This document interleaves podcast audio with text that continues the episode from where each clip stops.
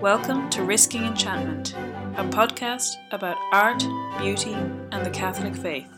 Hosted by Rachel Sherlock. Hello, and welcome to Risking Enchantment. For this episode, you've got myself, Rachel Sherlock, and introducing my wonderful friend, Shane Jenkins. Hello. Lovely to have you on the show. It's a wonder to be here. Thank you. So, Shane has come over from America, specifically Colorado. And specifically for this podcast as well. You've flown Um, over for it. correct. no. I'm from yes Denver, around Denver, Colorado. Um, went to school at Notre Dame in Indiana, and I'm here for two years. yeah, you're with the uh, Newman Center for Faith and Reason. That's correct. So Shane is part of a, a team of American students or former students Mhm. that are serving within Dublin to rejuvenate the idea of faith and reason at, in line with kind of Newman's plan. So he's Mhm. part of the, the church that Newman founded and they do amazing talks and the church is a beautiful space and they have a, a wonderful choir. So if any of our listeners are from Dublin or are passing through Dublin, I would really recommend checking out what's going on in University Newman Church at the time because it's it's a really great opportunity. And I will say that you guys also have a podcast. I, I do. Myself and my, my two housemates have one called Talk Read, where we talk mostly about just things that we are either doing in the center or perhaps the experience of living in community as volunteers, which many people are considering doing after college. So if you want sort of a peek into our day to day lives, you're welcome to listen to that podcast. Yeah, it's called um, Chalk Reach, which is the Irish for House of Bridget, which Exactly. is, is the name of the community. It's the Irish spelling. So if you if you don't know how to search for that, To, I was I'll- about to get back to I'll link it in the show notes. There we Um, are, yeah. it's great because like i said it's been such a, a wonderful thing to discover that is happening in dublin is you know people having intellectual conversations about the Mhm, faith and mhm. promoting that aspect of it which i feel like is very much in tune with what i was hoping to do when i set up this podcast so it's really great to have shane on and also because he has agreed to come on to talk about my favorite poet ts eliot Oh, I've been hinting at a podcast on this topic for quite a while, mainly complaining that I can't find anyone to do it with. well, I'm glad that I'm your last or first choice in a sense.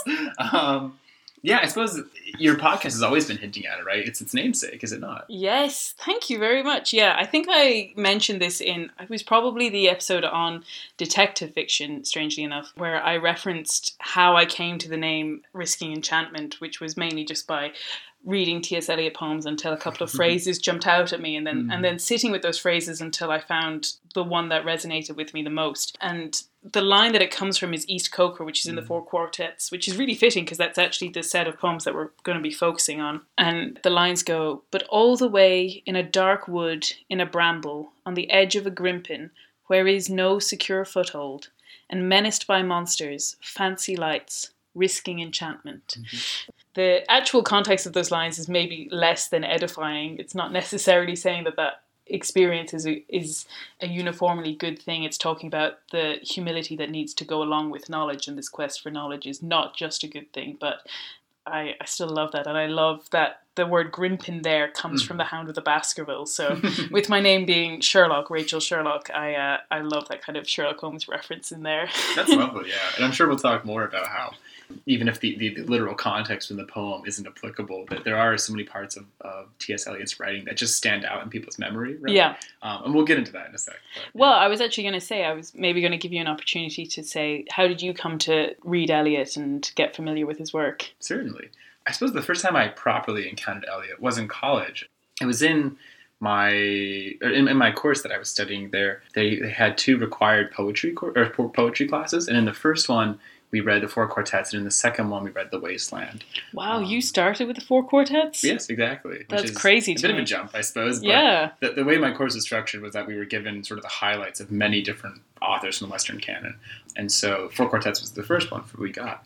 I think we also encountered it to give us an example of, as, as I'm sure this is a reason you also enjoy T.S. Eliot, an example of profound spirituality exhibited in, in modern poetry. Because Mhm. oftentimes I think people can assume that post a certain period in human history, things start to get more enlightenment-esque, they get more more secular. They sort of distance themselves from this experience, and, and as much and it- and it's harder to find those poets. They get more sparse, you know, to find the Yeah. ones that have that spiritual connection. But And and that kind of mhm. creative genius at the same time. Precisely, the two are going together because I think you can find very powerful but very secular poets that Mhm. can be very interesting to look at. But yeah, the combination of the two goes like a bit more scarce. Right, right. Like we can think of Gerard Manley Hopkins, who preceded Eliot, but then even then, it's he's sort of like the last in a, in a long line of, of, of religious poets, so to speak. But it's lovely to have T.S. Eliot carry the torch even further. Yeah, Um, in a big way. I um I kind of had an unusual experience with Yeah. T.S. Eliot, which was that he was kind of one of the first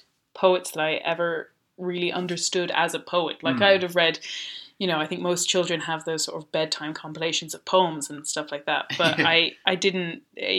T.S. Eliot was the first time that I had a name associated with like mhm, being a poet Um, and it was because he's he's also my dad's favorite poet and you know my dad would usually mark his arrival home after work with you'd hear like the door slam and then immediately you'd hear I grow old, I grow old, I shall wear the bottoms of my trousers rolled. So. Love that. yeah, and you know, he also loves the line. We always come back to it every year where we're coming into the end of October and into November. There's a line from Murder in the Cathedral, which is Mhm. one of Eliot's plays, where Mhm. it says, In golden October declined into somber November, Mhm. and the apples were gathered and stored, and the land became brown, sharp points of death in a waste of water and mud. Mhm. So there was always just phrases that I knew meant something to me, and I knew that Eliot was important to my dad, and so I had a kind of affinity for him even before I ever sat down and read a whole poem, let's Mhm. say. Mhm. And then when I got to secondary school, for our end of high school, secondary school, going into university stage, our, our exams, the Leaving Cert, for our English courses, we have to study poets. And there's usually, I think, about 12 poets on the course, and most, if you're got a really diligent teacher, she'll teach you eight of them, and then six of them will come up on the paper. And T.S. Eliot was actually one of our poets, and that was kind of unusual. And of course, I was the only one in the class who was like fist pumping the air. And I, Gung-ho for I was like, T.S. Eliot. yeah, I was I was the only one who was really pumped for this. Mm. Um, and he did actually end up coming up on the paper, and so I remember when he was. I think he was the last question. So like you you pick one of the six to answer from. so it was almost as though they, they wanted no one to reach him. Well, like- this was it. So I like dashed off my modernism Yeah, essay. yeah. I was so pleased because we studied we studied a big range of. You usually study like a couple of his poems. We studied all of Prufrock. We Mhm. studied one portion of The Wasteland. Mm-hmm. We did Preludes and we did The Journey of the Magi. So there was like a couple of them in there. But let's say the love song of J. Alfred Prufrock was the main one that we studied Sure. first, which I felt was good because it's kind of his sort of first quote unquote genius poem that right, right. that people recognize. But I, I remember doing the essay, being so excited. I was so happy, and I was like, "This is perfect." And I, I did really well in the, those exams, which was great. But it was funny when they do these kind of reviews afterwards that come out in the paper where they actually break down Mhm. like how many students got A's in, in the country or whatever, but they also break down how many people answered particular questions on the paper. Right, right. They give the statistics. Sorry, the statistics of the whole exam. Right. And I remember looking at the poetry one, Yeah. Mhm. and I think I was one of 3%.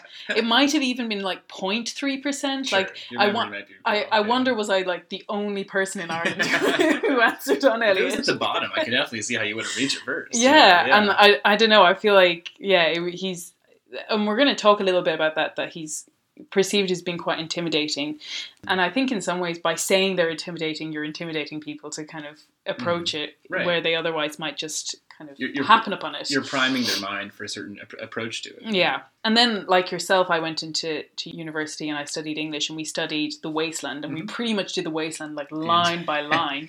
it's quite dense. Yes. Yeah, and it was only kind of after I came out of university that I then delved into the four quartets.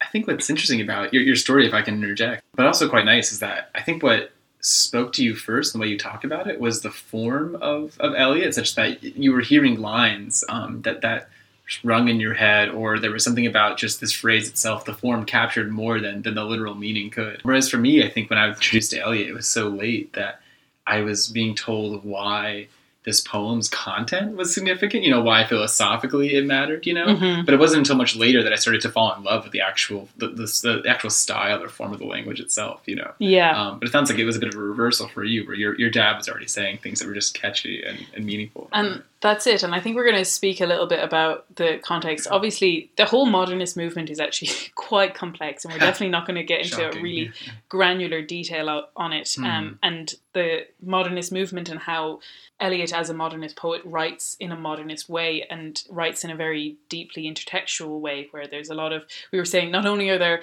references and allusions to thousands of other works in it, but he literally quotes from other languages straight into his poems. So Mhm, mhm. you'll be reading it and it'll be in English, and then suddenly he's quoting German, or Right. you know he'll And- open a whole poem with like a chunk of Italian at the start. Yeah, yeah, but it's not just it's not just speaking another language. It's usually from another work. So there's a whole slew of you know uh, associations with that piece. Yeah. it's Dante or it's or it's uh, Tristan and Isolde Mm-hmm. or something. You know, Exactly. And I don't want to imply that actually Eliot is really easy to get to grips with or that everyone's been lying to you type thing. no, but I think you're right. We need to like r- remind people that there there's something about it that can be really accessible. You know, and Yeah. that you don't always have to understand those um, those references at the first blush to get the emotion of the poem. Is. Yeah, and he has a quote where he says, Great poetry communicates before it is understood. Mhm. And I think that's really key. Like, I think you can read a T.S. Eliot poem and not understand, even like feel like you're missing what he's Yeah, talking about yeah. for huge swaths of it. And then he'll come in with lines that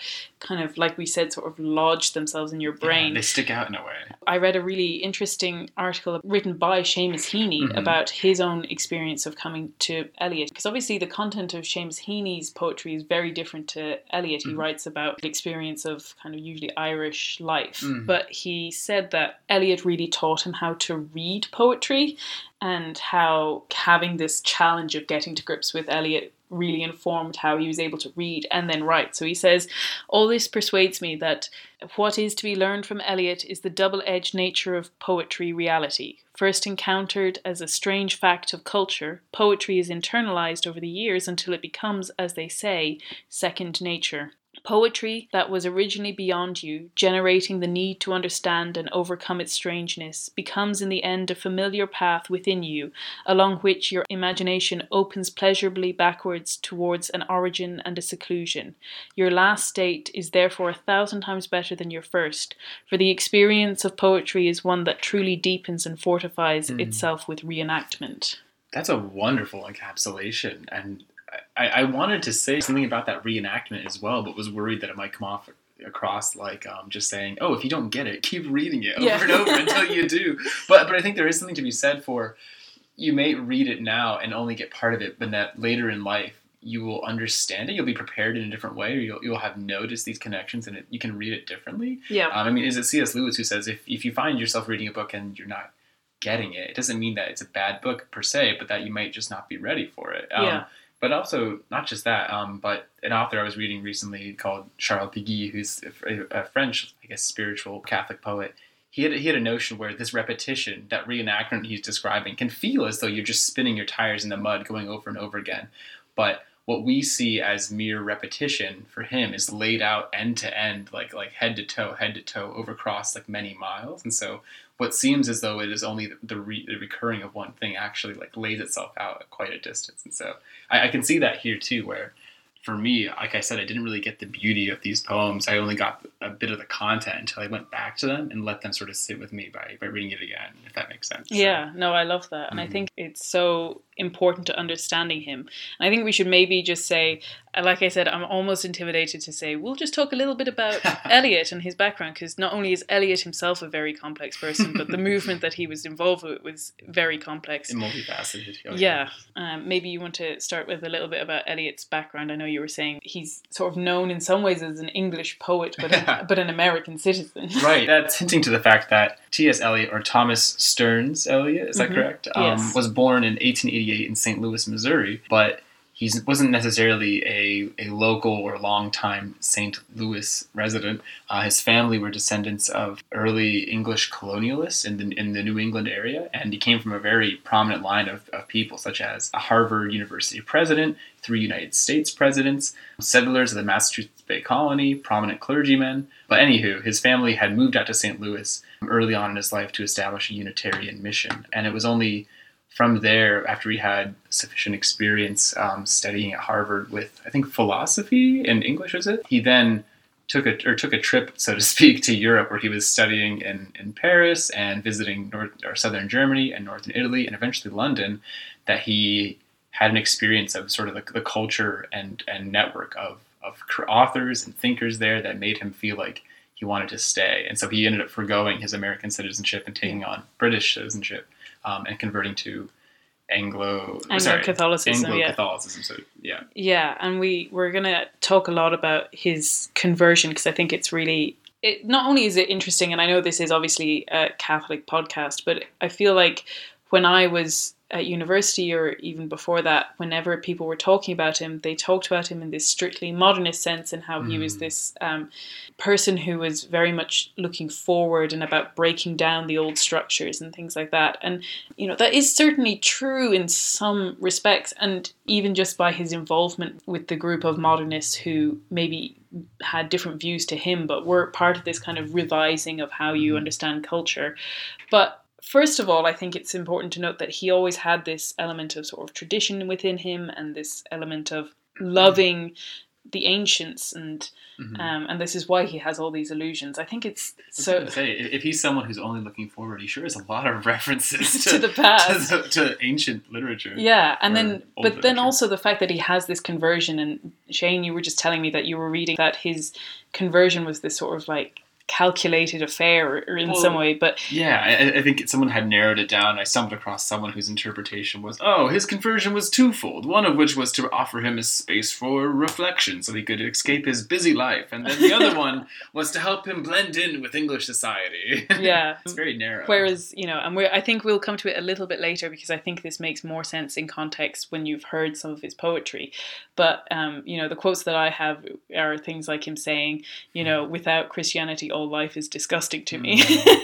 um, so it was certainly a, a deeply profound moment in his life. And I think one of the things that's most interesting about it is that it didn't come at a time when things were happy for him. Like you were saying, he comes to England, he enters into this like wildly ill advised marriage Right. that sort of torments his days for a couple of decades. That's right. Yeah. Um, and it's then, never truly resolved. Yeah. Mhm. yeah, and then, but towards the end of his life, after the passing of his first wife, he marries again and he finds this happiness. But Mhm. his conversion comes before that, so it doesn't come from a place of like comfort or ease, but that he finds a degree of comfort and peace within it, even in the midst of a, a kind of turbulent life. Right, right. Um, but with the modernists, he comes to England and he, he is one of the sort of founding and prominent members of this modernist movement of poetry and of fiction and of even art and all of these things. And, and he's certainly not insignificant, not only just as a writer, he's, he is partaking in it, but he's also founding literary journals and supporting other Mhm, mhm. artists and Right. championing their works. So,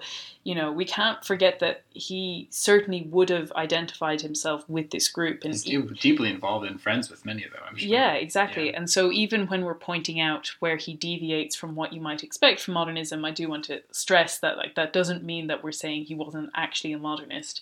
But the modernist project, at least especially in his eyes, was about kind of trying to reinvent language to Mhm, encounter the new landscape of the new era and the new civilization. mhm, mhm. Um, and that you know we don't have the simplicity of just rhyming things anymore. Just um, that you know there's got to be a new way of expressing, but building on that. And I think it's uh, in some ways he takes it more straightforwardly. There's another poet called Ezra Pound. I think you you might have referenced him. He comes up a lot in Eliot's life. In fact, the Wasteland is dedicated to him. I think the dedication is for the better creator, Mhm. Ezra Pound.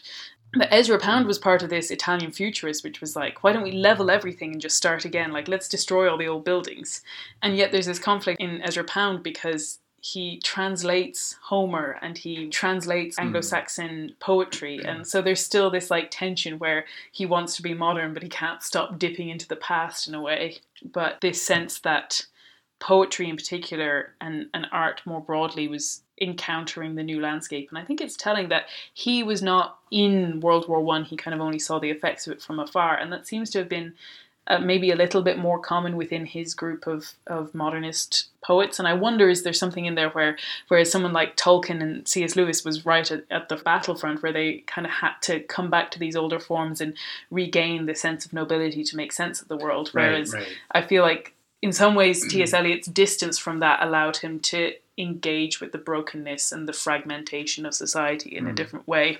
Yeah, I would certainly say that's true. And so he builds up these poems, and in particular, the Wasteland. I I don't think I, I would recommend starting with maybe Prufrock if you're going to start with that side of his poetry. I think the Wasteland, even I when I started reading it, felt very foreign to me. But he sort of builds up this sort of chattering chorus of history within it. But what we were saying is that he cuts it through with these these almost like couplets and these really memorable lines and mm-hmm. the, his use of language is it kind of like lodges itself in your brain in a way that i don't know if there's any other poet that surfaces to my mind all the time in the way that that he does we're going to take the theme of time within T.S. Eliot's poetry as, as a kind of base point. We're definitely going to look at a couple of other things, but as a sort of through thread between all of his work, to talk about how he changed in his viewpoint on life and his maturing through life.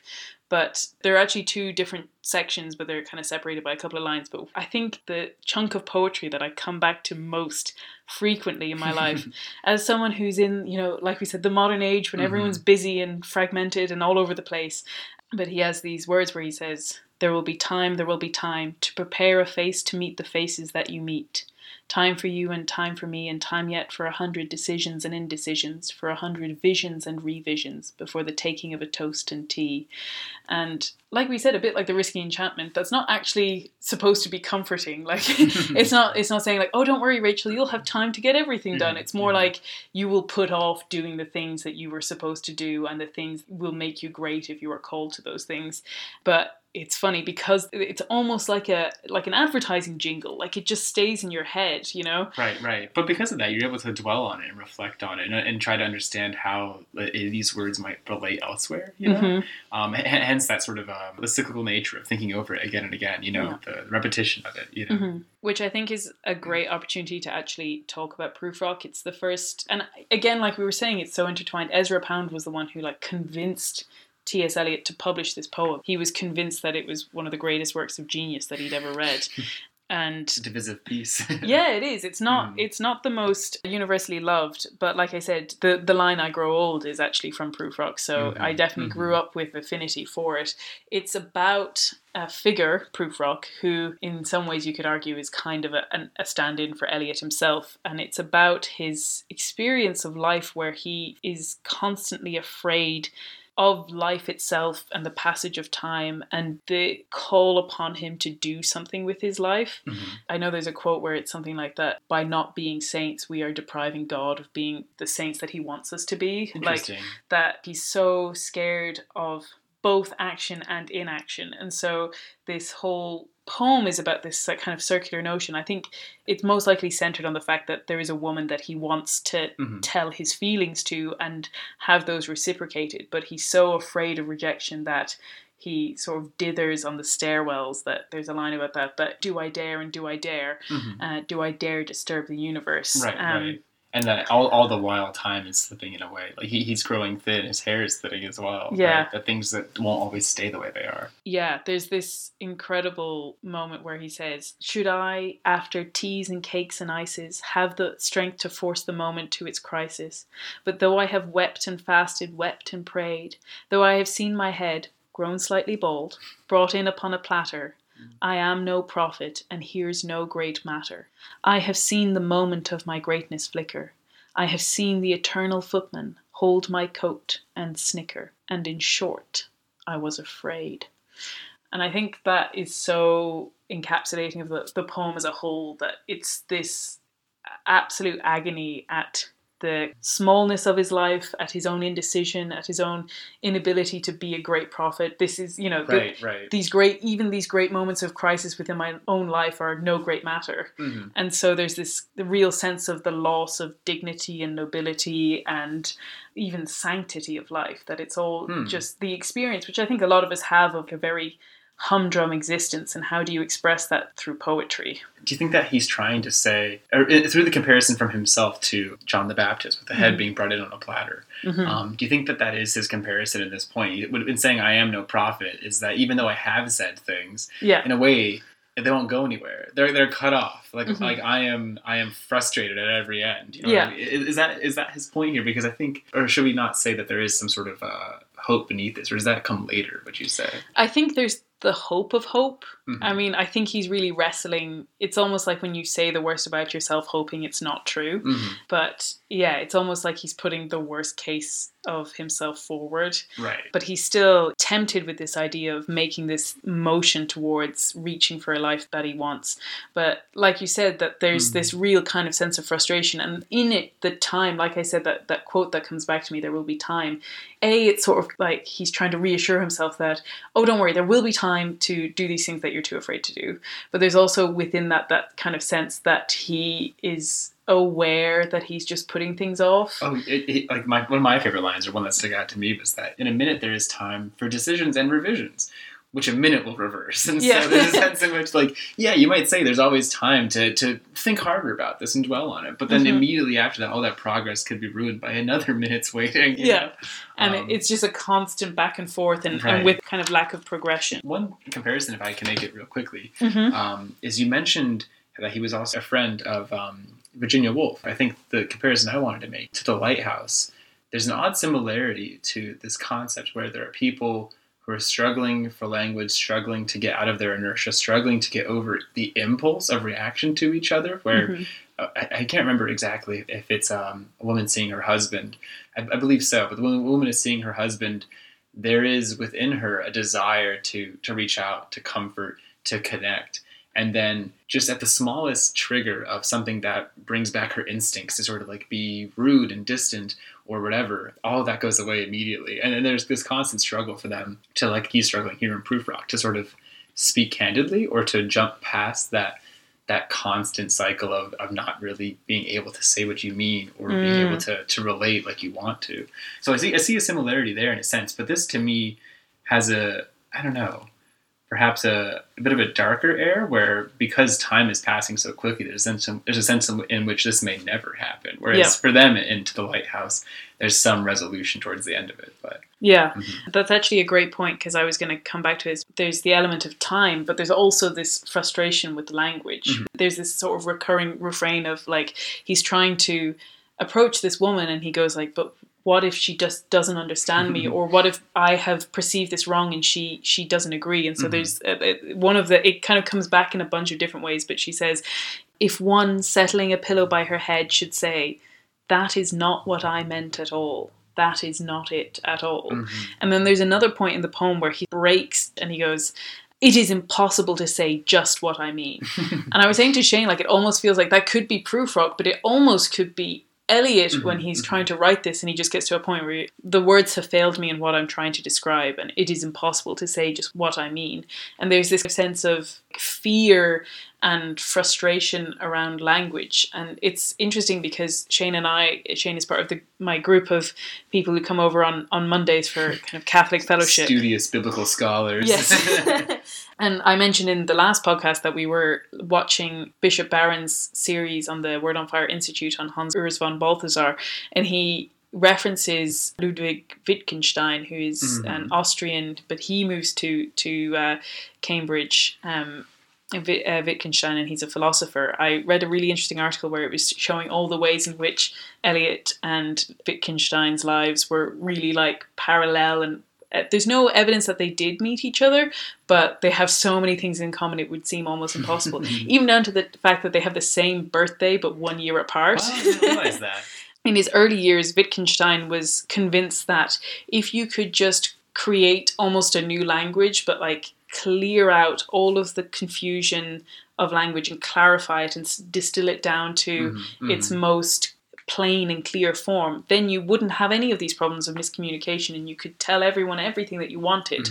Um, You'd and- solve the problems of, of, dis- of discourse, right? Yeah. Yeah. Exactly. And Bishop Barron says that uh, Wittgenstein Mm. went on to sort of repudiate this later in his life and say that no, you must actually plow through the whole of language. That Mhm. there are all these games that we play with the language, and games kind of is dismissive, but it's like that what poetry is about that you're playing a particular game with poetry that you're not necessarily with prose, and that Mhm. you know, language by its very nature has to be confusing or um, have double meanings, or and that's where you get the beauty and also even the ability to communicate a very specific thing by like utilizing all of its nuances Mhm. but it also leads to this sense of confusion and i was saying that i feel like both wittgenstein and eliot went on this similar journey where they were frustrated and a- anxious about this confusion around language and then later with wittgenstein he has his philosophies Mhm. um, There is lecture notes, the blue books and brown book. yeah, and then Eliot goes on into the four quartets, and I feel like they had a very similar movement in those two things. Yeah, I'm really glad that you brought Wittgenstein up because, again, in my equally limited knowledge of him, I, I noticed a, a comparison where,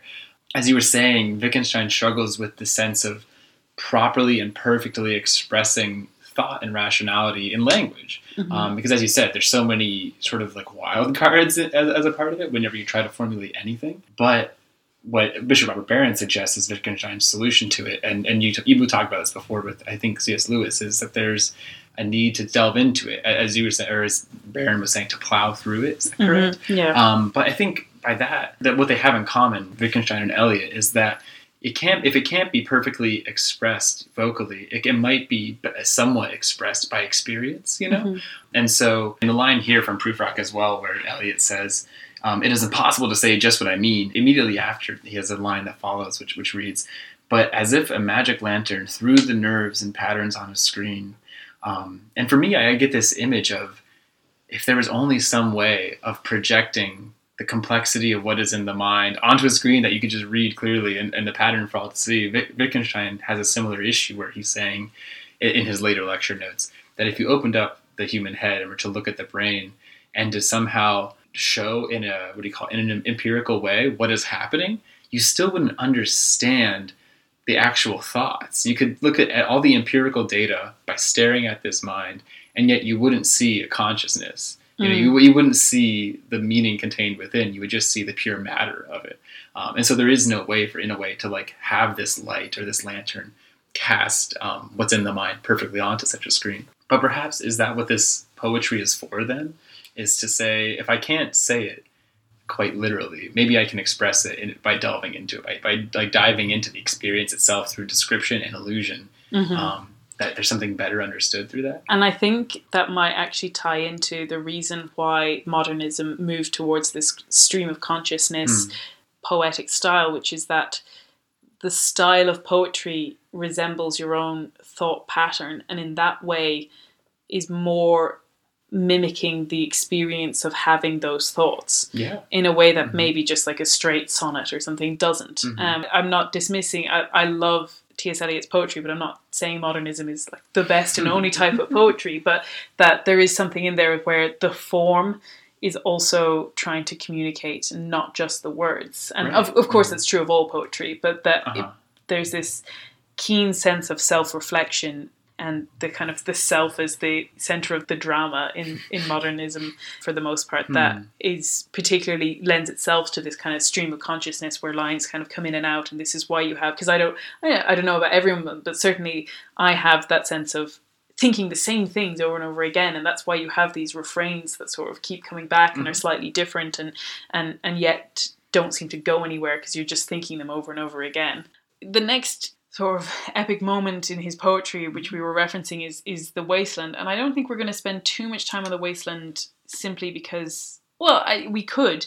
Um, there's certainly plenty in it, and, and there are some points we're going to touch on. But Sure. um, for me, at least, the wasteland, what it represents in terms of time is the fact that, and we were hinting at this with like the very intertextual layering effect that comes in the wasteland, where he's Mhm. just constantly referencing other poets and other stories and other speakers, and so it becomes like this chattering chorus, but it's sort of like a chattering chorus that comes from across all of time Yeah. to It's just a mass of history all crumpled together. yeah, and it's kind of dissonant and it's like a cacophony. Mhm. It's also fragmented. You know, Mhm. it's broken up. Yeah, and it's a question of whether you can redeem time with these voices from the past or these voices from a more noble time. Because, again, a bit like Prufrock, he sort of brings in the noble moments of literary history and then undercuts them with a very banal or cruel or humdrum experience. I, I think we were trying to make the case at the beginning that T.S. Eliot actually can be an approachable author, Mhm. despite being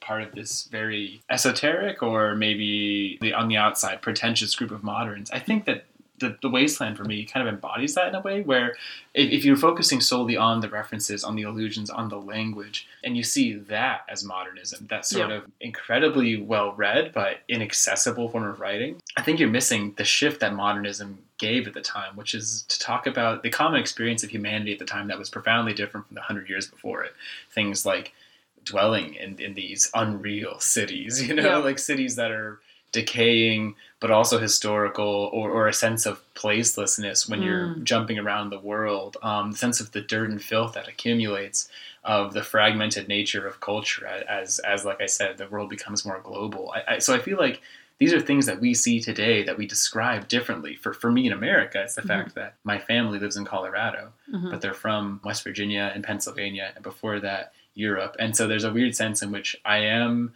supposedly those things from those places, but yet do I call Colorado my home? You know, Mhm. or or people who are struggling with the, the suburban urban battle in the U.S. might say, well, downtown is just so gross in a way that like it's hard to feel like a human there. It's hard to live and function normally. So people flee to the suburbs, but then there there are places without identity. And so all I'm getting at is that at least in the Wasteland and other works, I feel like Eliot is is talking about issues that those same issues that are beginning at this time in the world. And we may not notice them if we're just focusing on, like I said, the high references, but they are things that relate to us still. Yeah. Um, and that's for me what I found accessible in this this modernism. So I think that's really astute, this sense of dislocation in, in terms of his interaction with the world around him. And he moves towards a very different perspective, which comes from his conversion, which happens around 1927. And he goes on to write a series of four poems, which become the four quartets. And they're called Burnt Norton, East Coker, Mhm. the Dry Salvages and Little Gidding, and those are all very rooted in places. Like those are the each of those places Mhm. are a very very specific place. Three of them are in England, one of them's in America, and he writes these poems which are so intensely about time and God and the experience of prayer and they're incredibly beautiful and each of them is quite long in and of itself and then obviously they're kind of read as four mhm. I would recommend reading them. There's also a recording of Alec Guinness reading them aloud. and I think even when I was refreshing myself for this podcast, I read them aloud to myself. I often find that a lot easier and you catch the sounds and the, the rhythm that he's trying to get across a lot better Mhm. when you either hear them or read them aloud. sometimes the play of language as well. You might notice a, like a double meaning. Yeah. that's hidden within a word. But. I really adore them actually. I think I Yeah, think they're incredible. And the other thing I was going to say in terms of another great way to approach the poems, there's a great lecture on YouTube called uh, A Reader's Guide to T.S. Eliot's The Mhm. Four Quartets, which is by uh, Professor Thomas Howard, who wrote a book about T.S. Eliot through the lens of Christianity, and he's a Catholic, and he was delivering this speech Mm. to St. John's Seminary in Gordon University. But it's just a really nice introduction. I think you still need to I don't know how it would feel to listen to it without ever having read any of it. I think it's directed at people who haven't read any of T.S. Eliot, Mhm.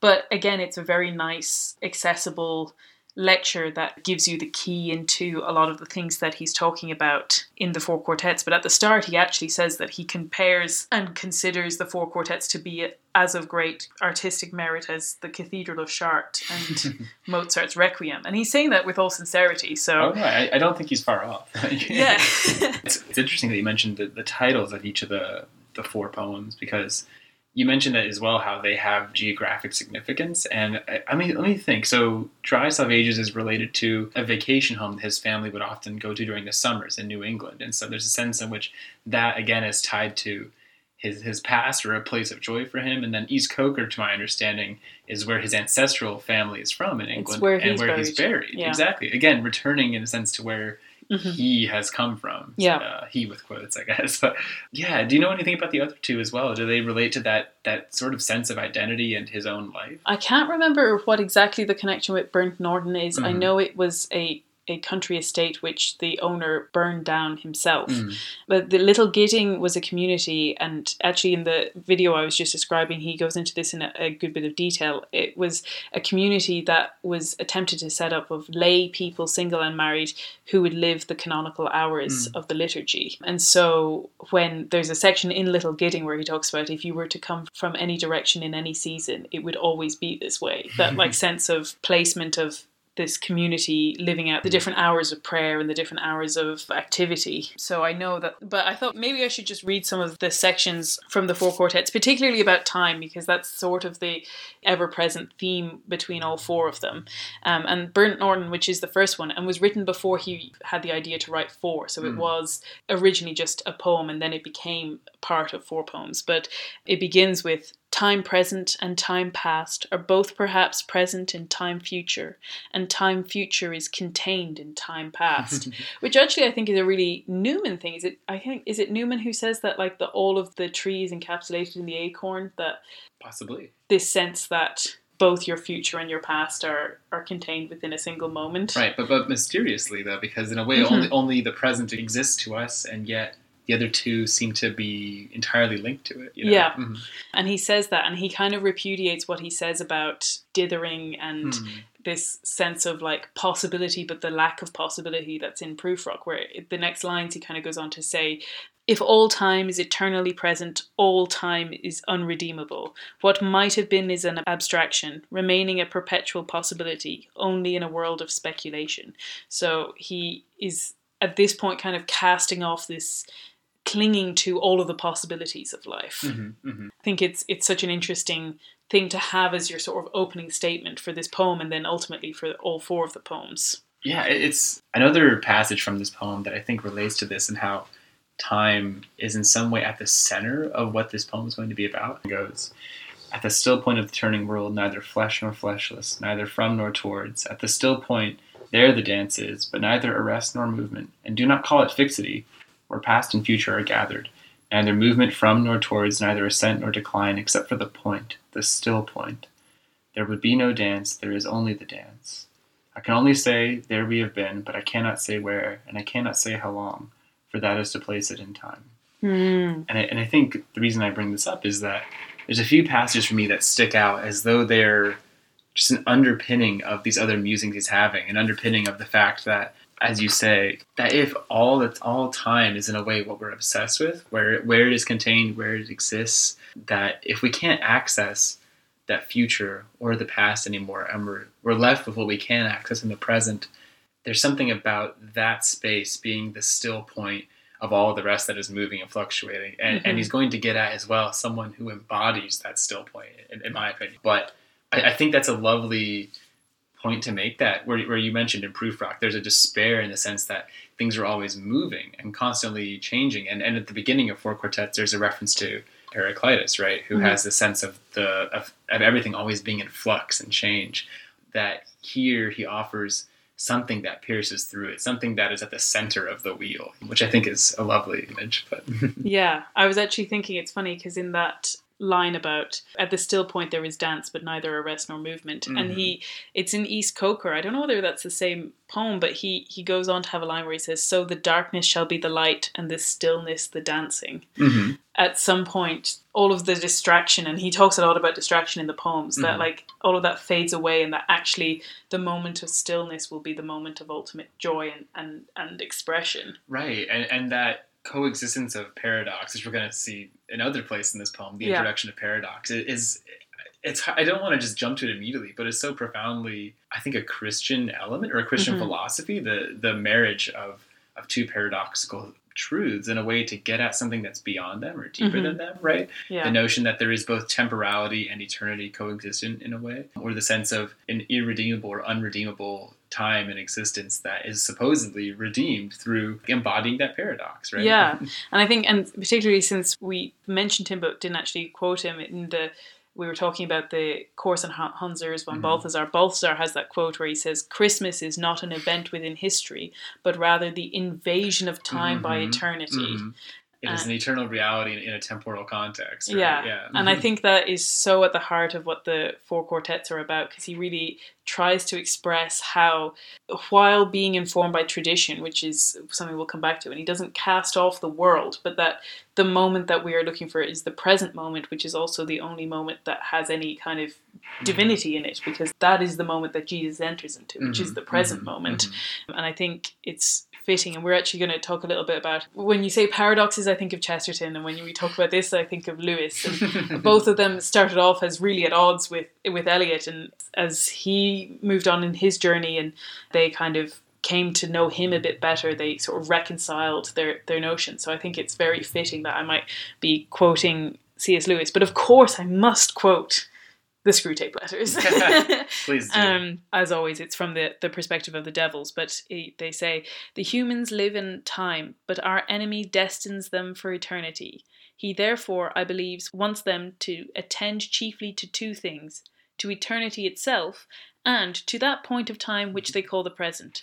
For the present is the point at which time touches eternity. Of the present moment, and of it only, humans have an experience analogous to the experience which our enemy has of reality as a whole.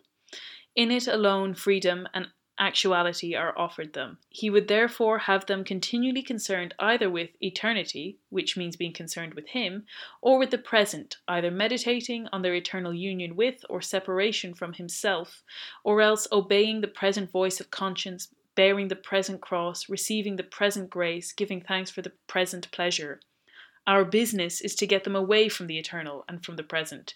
With this in view, we sometimes tempt a human, say a widow or a scholar, to live in the past. But this is of limited value, for they have some real knowledge of the past, and it has a determinate nature and, to that extent, resembles eternity. It is far better to make them live in the future. Biological necessity makes all their passions point in that direction already, so that thought about the, the future inflames hope and fear. Also, it is unknown to them, so that in making them think about it, we make them think of unrealities. In a word, the future is, of all things, the least like eternity. It is the most completely temporal part of Mhm, time. mhm. And I think that is so completely in line with what Eliot is talking about in in in these poems. I think it's in the the Dry Salvages. I'll get the exact quote now, where he warns against, and I'm sure as as Eliot Mhm. would warn against the tendency, especially as he says in times of turmoil, to look towards soothsaying and trying to tell the future. He goes on to do this like really long enumeration. So he goes to communicate with Mars, converse with spirits, to report the behavior of the sea monster, to describe the horoscope, haruspicate or scry, observe disease and signatures, evoke biography from the wrinkles of the palm and tragedy from fingers, release omens by sortilege or tea leaves, riddle the inevitable with playing cards, fiddle with pentagrams or barbituric acids, or dissect the recurrent image of the preconscious terrors, to explore the womb or the tomb or dreams. These are all usual pastimes and drugs and features of the press. That's so funny to me. he just is so dismissive. Like, is- could there be anything lower? These are usual pastimes, drugs, and features of the press. Right. They're, they're, I don't know what to call them, but they're the um like the trashy magazine like Yeah. focuses of the time. Yeah. And then he Mhm. says, and will always be, some of them especially when there is distress of nations and perplexity, whether on the shores of Asia or in the Edgware Road. Men's curiosity searches past and future and clings to that dimension. But to apprehend the point of intersection of the timeless with time is an occupation for the saint. No occupation either, but something given and taken in a lifetime's death in love, ardour and selflessness and self surrender. For most of us, there is only the unattended moment, the moment in and out of time. But you are the music while the music lasts. There are only hints and guesses, hints followed by guesses, and the rest is prayer, observance, discipline, thought, and action. The hint half guessed, the gift half understood, is incarnation. I mean, I know it was quite a long quote. Oh but no no no! But I think there's so much to delve into there. One, he's he's so right to say that people, whether or not they're they're aware of the solution, all are aware of the of the, the obsession with the problem. People are Yeah. are so worried. Or sorry, it's something that your your man uh, was talking about in the lecture, which I will steal, um, is that in a way humans uniquely are obsessed with that past and future Mhm. they uniquely stand out as conscious beings, so to speak, of that are that, that they can be aware of these things and, and in a way plagued by them because they're constantly wondering what they mean for their lives. Both the future, as you were saying, where C.S. Lewis said, it's the most unreal. That one's the most tricky because you can be so caught up in what you want to happen or what might happen that you're really living in a non-existence. Mm. Um, but with the past, it's more that you're you're obsessing over something which is true, did exist, but can't really be affected anymore. Which I, I guess that's kind of clear. But I think what I'm getting at is that he's right to say people recognize that this is a core part of maybe human frustration or human existence or, or human longing in some way. Mhm. And yet for him, or the best answer to that, the best I don't know, the best event that seems to cut through it and allow people to transcend that is the Christian truth, right? Mhm. um, is the one, the capital I incarnation, who goes from eternal to temporal, who invites us into a relationship in the present moment with eternity. And so, that's for me at least what I get. And I, I was looking on the side while you're reading that at the Saint Augustine passage from the Confessions in which he talks about time. But he has two funny lines I'll read. One of which is when, he, when he's thinking about the question of time, he's saying, "Oh, if I was supposed to define time," he says, "if no one asks me, I know, as in I know what it is. But if I wish to explain it to him who asks, I know not. I, I really that's, that's so relatable. right, right. And then and then further down, he speaks about in the obsession with past and future as he wishes to sort of understand where these two realms exist. He says, "If there are times past and future." I desire to know where they are, but if as yet I do not succeed, I still know wherever they are that they are not there as future or past, but as present. I'll, try, I'll paraphrase briefly. He says that past moments, though they did at one point exist, only exist in the present because they exist in the memory, like the Mhm. recalling of the present, and future moments as well, though they don't exist at all, seem to exist in preconception, um, even though again they don't exist. So it's all is just stunning how so many Christian thinkers that seem to all fit into this question of time. I think it's so pertinent because we have an eternal being that, in a way, is asking us to live in a temporal context, and that itself is already troubling or problematic, or, or seems to be a categorical separation of us from our Creator, right? yeah. Um, but that's why T.S. Eliot hones in on this issue or this problem, this question, is because he knows it affects all humans, but that it's something which, in theory or in, in his experience, can be reconciled or can be redeemed in contrast to what he says at the beginning unredeemable time, you know? Yeah, that's really it. And that he, I think that's what's so comforting and beautiful about the four quartets is this sense of redemption and peace that comes in it. Mm. I know someone, there was one uh, place, I think it might have even just been on the Wikipedia page where they were saying how it's almost like a Dante moment. And actually, Burnt Norton Mhm. opens Mhm. near the start with this, like, I have had 20 years. I think he's 40 at the stage. You know, like, Mhm. it's sort of useless 20 years that I kind of wasted. And it's very reminiscent of, like, I'm at the midpoint of my life Mhm. that opens the Inferno. But they drew a correlation between sort of those early poems like Prufrock and um, The Wasteland as being the Inferno, and then maybe they said Ash Wednesday. I would probably put the Journey of the Magi in there as the Mhm. sort of Purgatorio ones, and then Mhm. these last four poems are sort of his paradiso, and he doesn't Right. really write much poetry afterwards. And it's funny because he has this refrain of like the end is the beginning and the beginning is the end, and to make an end is to make a beginning. Right. But in some respects, this kind of is the end of his his poetry. He kind of focuses more on theatre. He had this great desire to bring back verse theatre and had such a love for Mhm. it, which to me makes it even more upsetting that the theatre he's most associated with now is cats. Wow.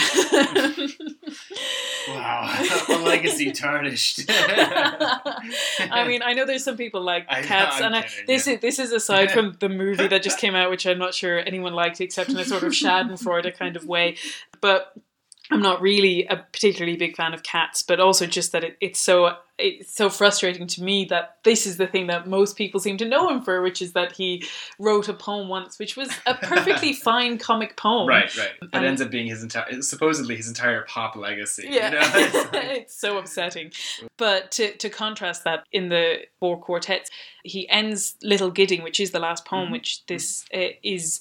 I find it really moving. I almost like I'm a bit disappointed in myself that I like my voice often shakes when I re- recite these lines, and it's so like, get, you know, get a grip. Um, There's something about it that is, is, I don't know what to say, but it does kind of bring you to tears in a way because he's described this I don't want to say despair, but the sense of feeling lost or stuck or in a rut that you can't quite escape, but yet you're you're told to live in and keep walking down. Mhm. And then for me, Little Gidding offers a sense in which all is made right, and that you can kind of understand that which was so problematic uh, Yeah. in a different way, you know. Yeah, and so that's why it's so meaningful, or like and he has that me, Julian of Norwich quote that he comes back to Mhm. over and over again, which is "All shall be well." right. But the last two stanzas of the poem are We shall not cease from exploration, and the end of all our exploring will be to arrive where we started and know the place for the first time. Through the unknown, unremembered gate, when the last of earth left to discover is that which was the beginning. At the source of the longest river, the voice of the hidden waterfall, and the children in the apple tree, not known because not looked for, but heard, half heard, in the stillness between two waves of the sea. Quick now, here, now, always, a condition of complete simplicity, costing not less than everything.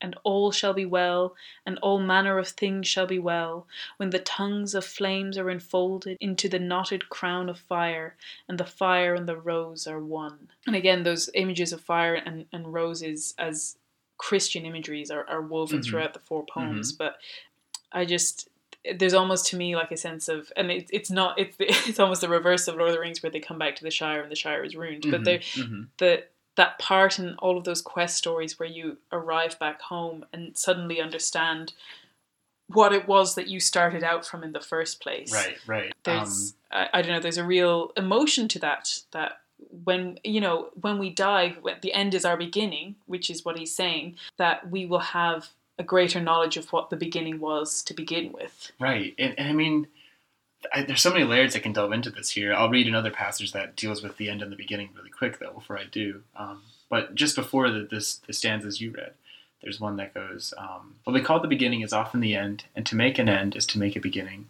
Every phrase and every sentence is an end and a beginning. Every poem an epitaph, and any action is a step to the block, to the fire, down to the sea's throat, or to an illegible stone, and that is where we start." We die with the dying, see they depart, and we go with them. We are born with the dead, see they return and bring us with them. The moment of the rose and the moment of the yew tree are of equal duration.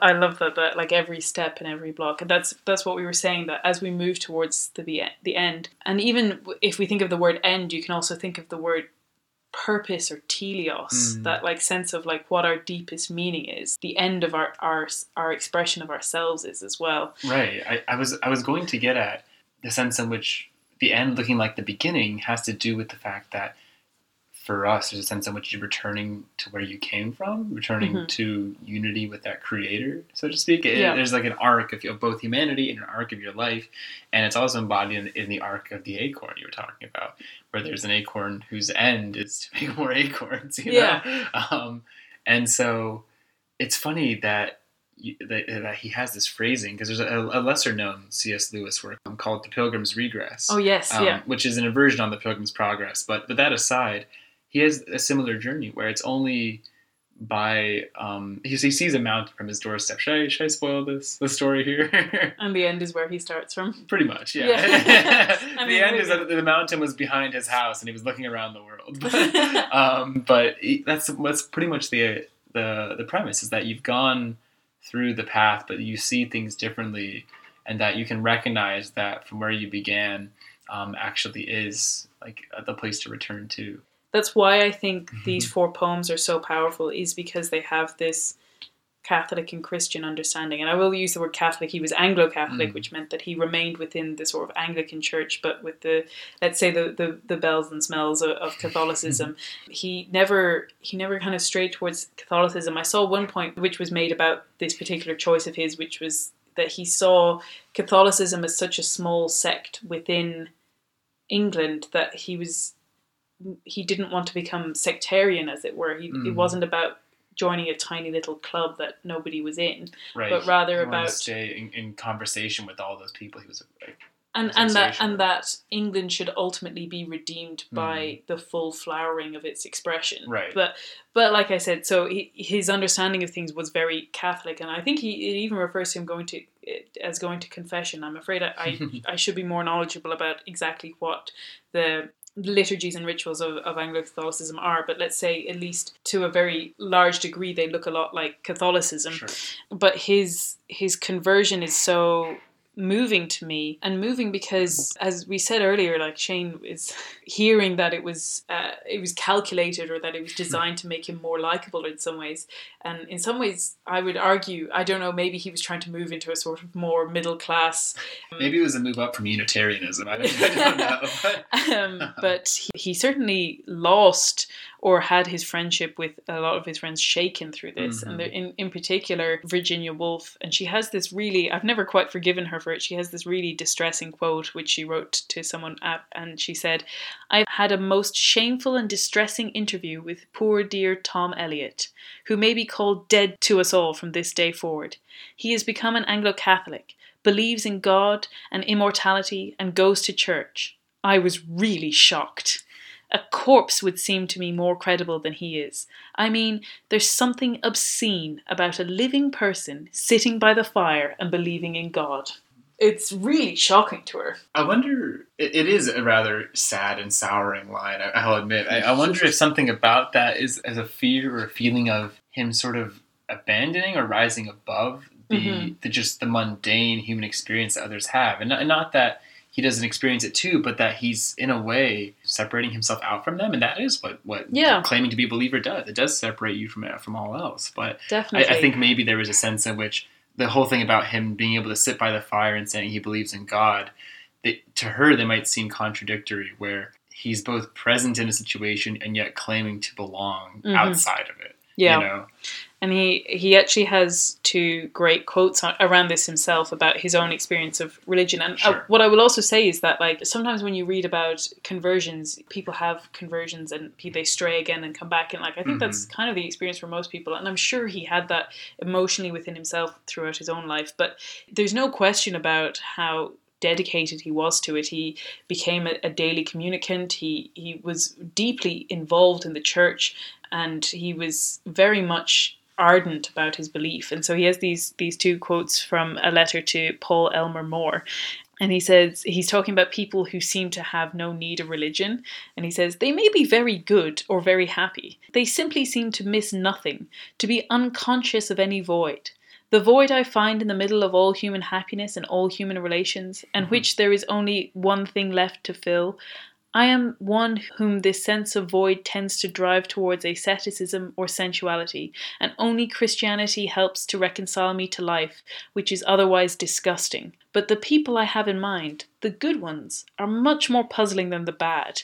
I have an easy and innocent acceptance of life that I simply cannot understand. It is more bewildering than the problem of evil. It's quite a claim. And uh, then he goes on to say, To me, religion has brought at least the perception of something above morals, and therefore extremely terrifying.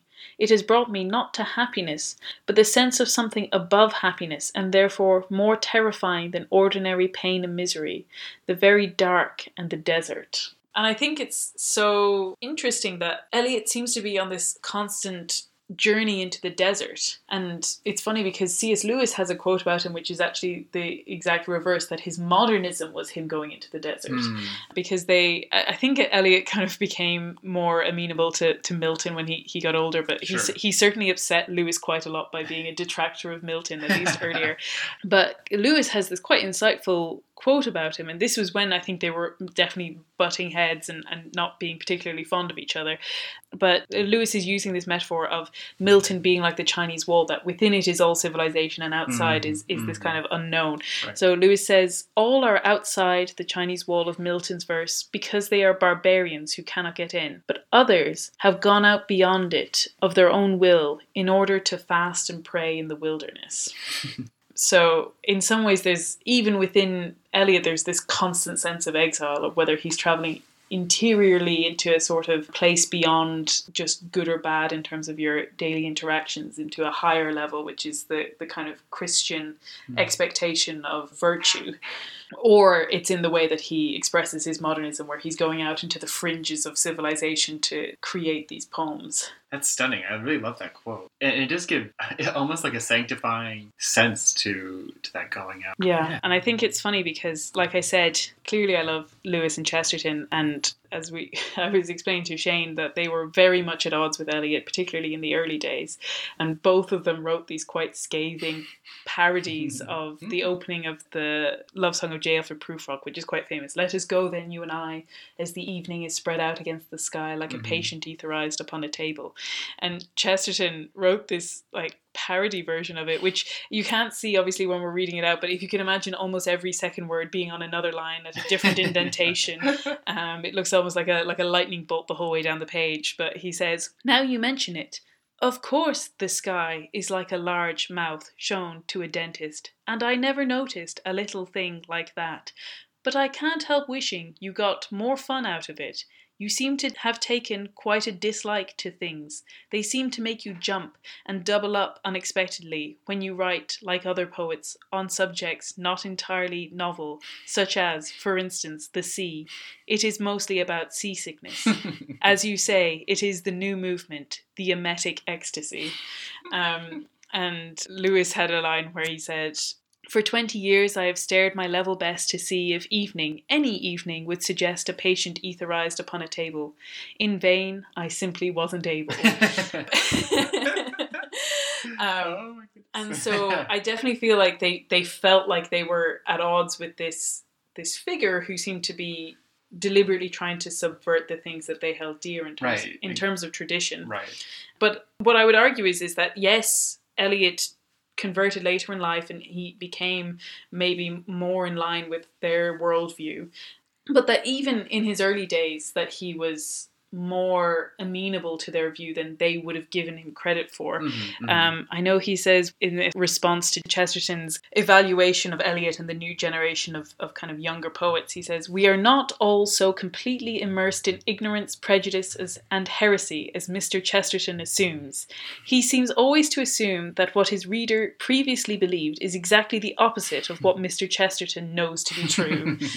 And I think it's really funny because in some ways Chesterton and Eliot have a lot in common. Like way before Eliot's conversion, he writes this essay which he becomes very famous for called Tradition and the Individual Talent, where he talks about what it means to be a writer, and particularly a writer within a canon of writers and within a, a literary history of writers. And he actually argues the point that poets are best when they are like other poets in the past. and he says and they "Well- just inherit what they've already sort of done well. yeah, he says, when we praise a poet upon those aspects of his work in which he least resembles anyone else, we endeavour to find that which can be isolated in order to be enjoyed. Whereas, if we approach a poet without this prejudice, we shall often find that it is not only the best, but the most individual parts of his work may be those in which the dead poets, his ancestors, assert their immortality most vigorously. And he goes on to talk about this like historical sense of tradition and he says the historical sense in- involves a perception not only of the pastness of the past but of its presence. The historical sense compels a man to write not merely with his own generation in his bones but with a feeling that the whole of the literature of Europe from Homer and within it the whole of the literature of his own country has a simultaneous existence and it composes a simultaneous order. This historical sense which is a sense of the timeless as well as of the temporal and the timeless and of the temporal together is what makes a writer traditional, and it is at the same time what makes a writer most acutely conscious of the place and time of his own contemporaneity. To me, that's Chesterton giving giving the votes to your dead ancestors, not dismissing their opinion by virtue of them being dead. Yeah, precisely. I, I think what's I, I mentioned this earlier today, but what's kind of impressive in that is is that whereas Chesterton and Lewis might have maybe reacted against the style immediately for maybe feeling like it was adventurous for the sake of being adventurous, not actually holding on to what was already valuable and, and working totally fine in prior Mhm. styles. I, I think you're right in saying it's merely a difference in expression to start, but that in its roots, um, it still has so much shared or in common or, or thematically mutual between these like these former former styles and former artists. Um, Yeah. at least for me, I also see that the those sort of eternal themes present in Prufrock, where though maybe it is a bit dramatic and not straight to the point as, as C.S. Lewis or Chesterton might be, I don't mind that so much. And perhaps it's just a difference as to what people were looking for. I mean, Yeah. that was sort of his critique of Chesterton at- at the time was that he already assumes that this what this person really meant was just the opposite of what he believes, right? Yeah. And rather than just at, or, or looking at it for what it is. Yeah, and then I think it's beautiful to see how that those relationships grew over time. Right, exactly. He became friends with Chesterton, and interestingly, he met Lewis because they were both involved with um, revising the Psalter, and uh, they met at Lambeth. And he has this quote from uh, an essay called "Thoughts After Lambeth." And Eliot says, The world is trying the experiment of attempting to form a civilized but non Christian mentality. The experiment will fail, but we must be very patient in awaiting its collapse, meanwhile redeeming the time so that the faith may be preserved alive through the dark ages before us, to renew and rebuild civilization, and to save the world from suicide. Mm.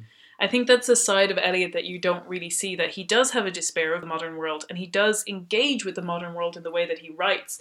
But what he's trying to say is that in some ways the modern project of removing faith Mhm, and mhm. Christianity from society is what is sort of shattering the world at its core. Mhm. I think that was uh, what we were talking about before about how he he can share so much with the other modern authors of his day in terms of understanding or sharing a view of uh, what, what I called like the diagnosis of the times, you know, um, Mhm. of, of the of the problems that are, are are new to this era of existence.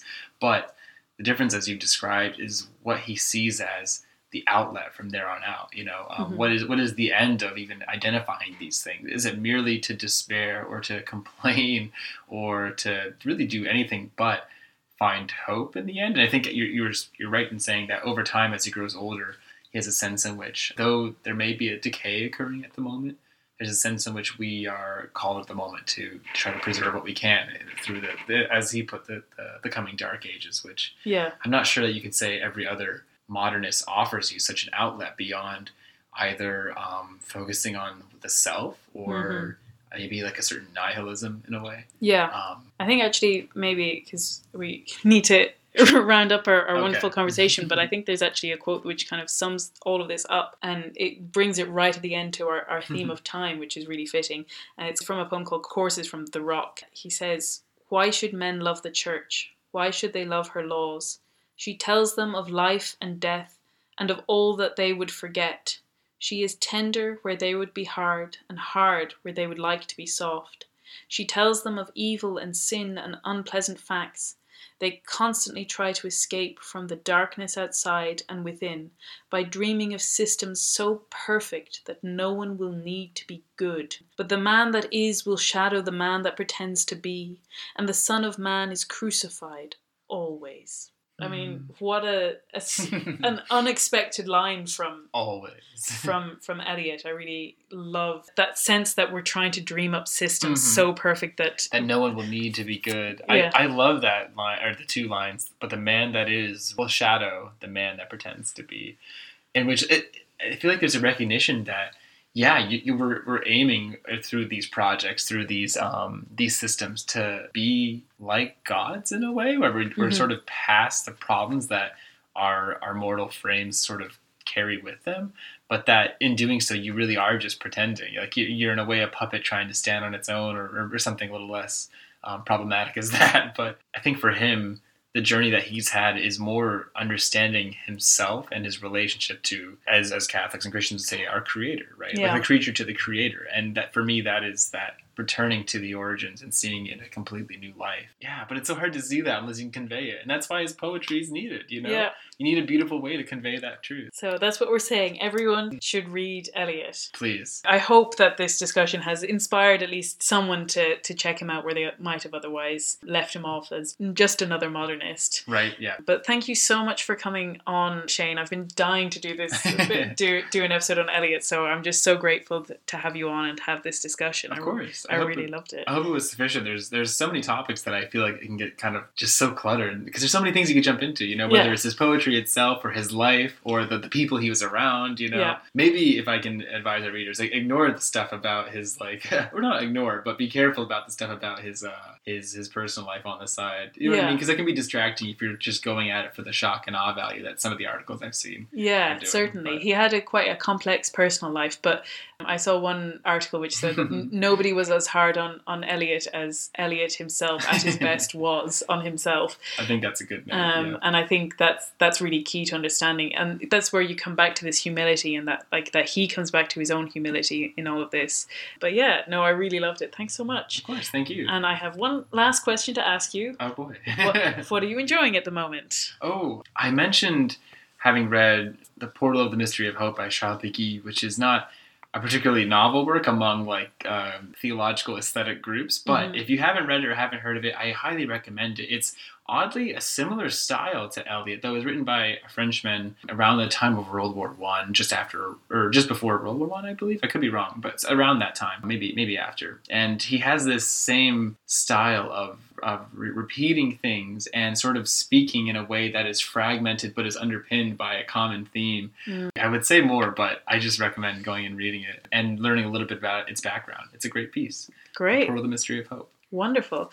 I will say the thing I'm enjoying at the moment, I haven't finished it yet, which is ridiculous because it's actually a middle grade book, but I just haven't had a huge amount of time for reading. But um, I'm reading a book called The Letter for the King by a Dutch author called Tonke Dragt. Hmm. There's really beautiful. All of the editions are they're published by a publisher called Pushkin Press, and they I, don't get too lost in their catalog. They do really beautiful books, but there's um, I love in particular. I got their hardback gift set, and they're just really lovely. But it's a, a very kind of in some ways simple, straightforward.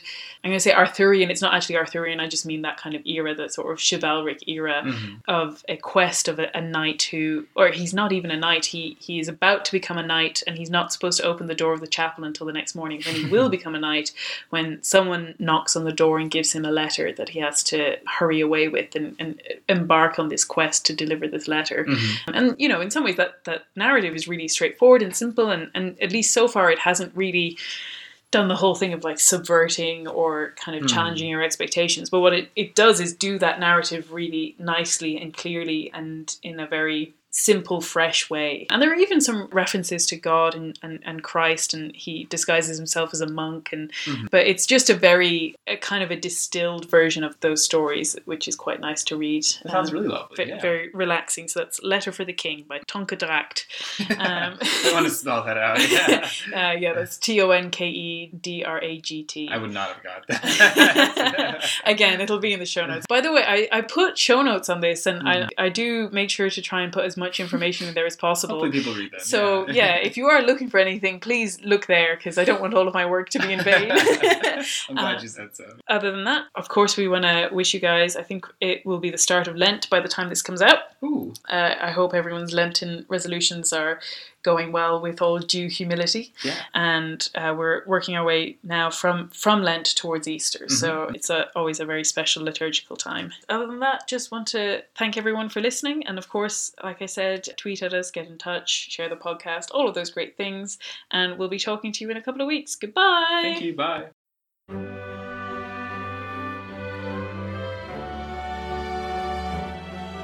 This has been Risking Enchantment. Music by Kevin MacLeod. You can follow me on Instagram and Twitter with the handle at Seeking Watson. And you can find out more about me and the podcast at rachelsherlock.com. Thank you and God bless.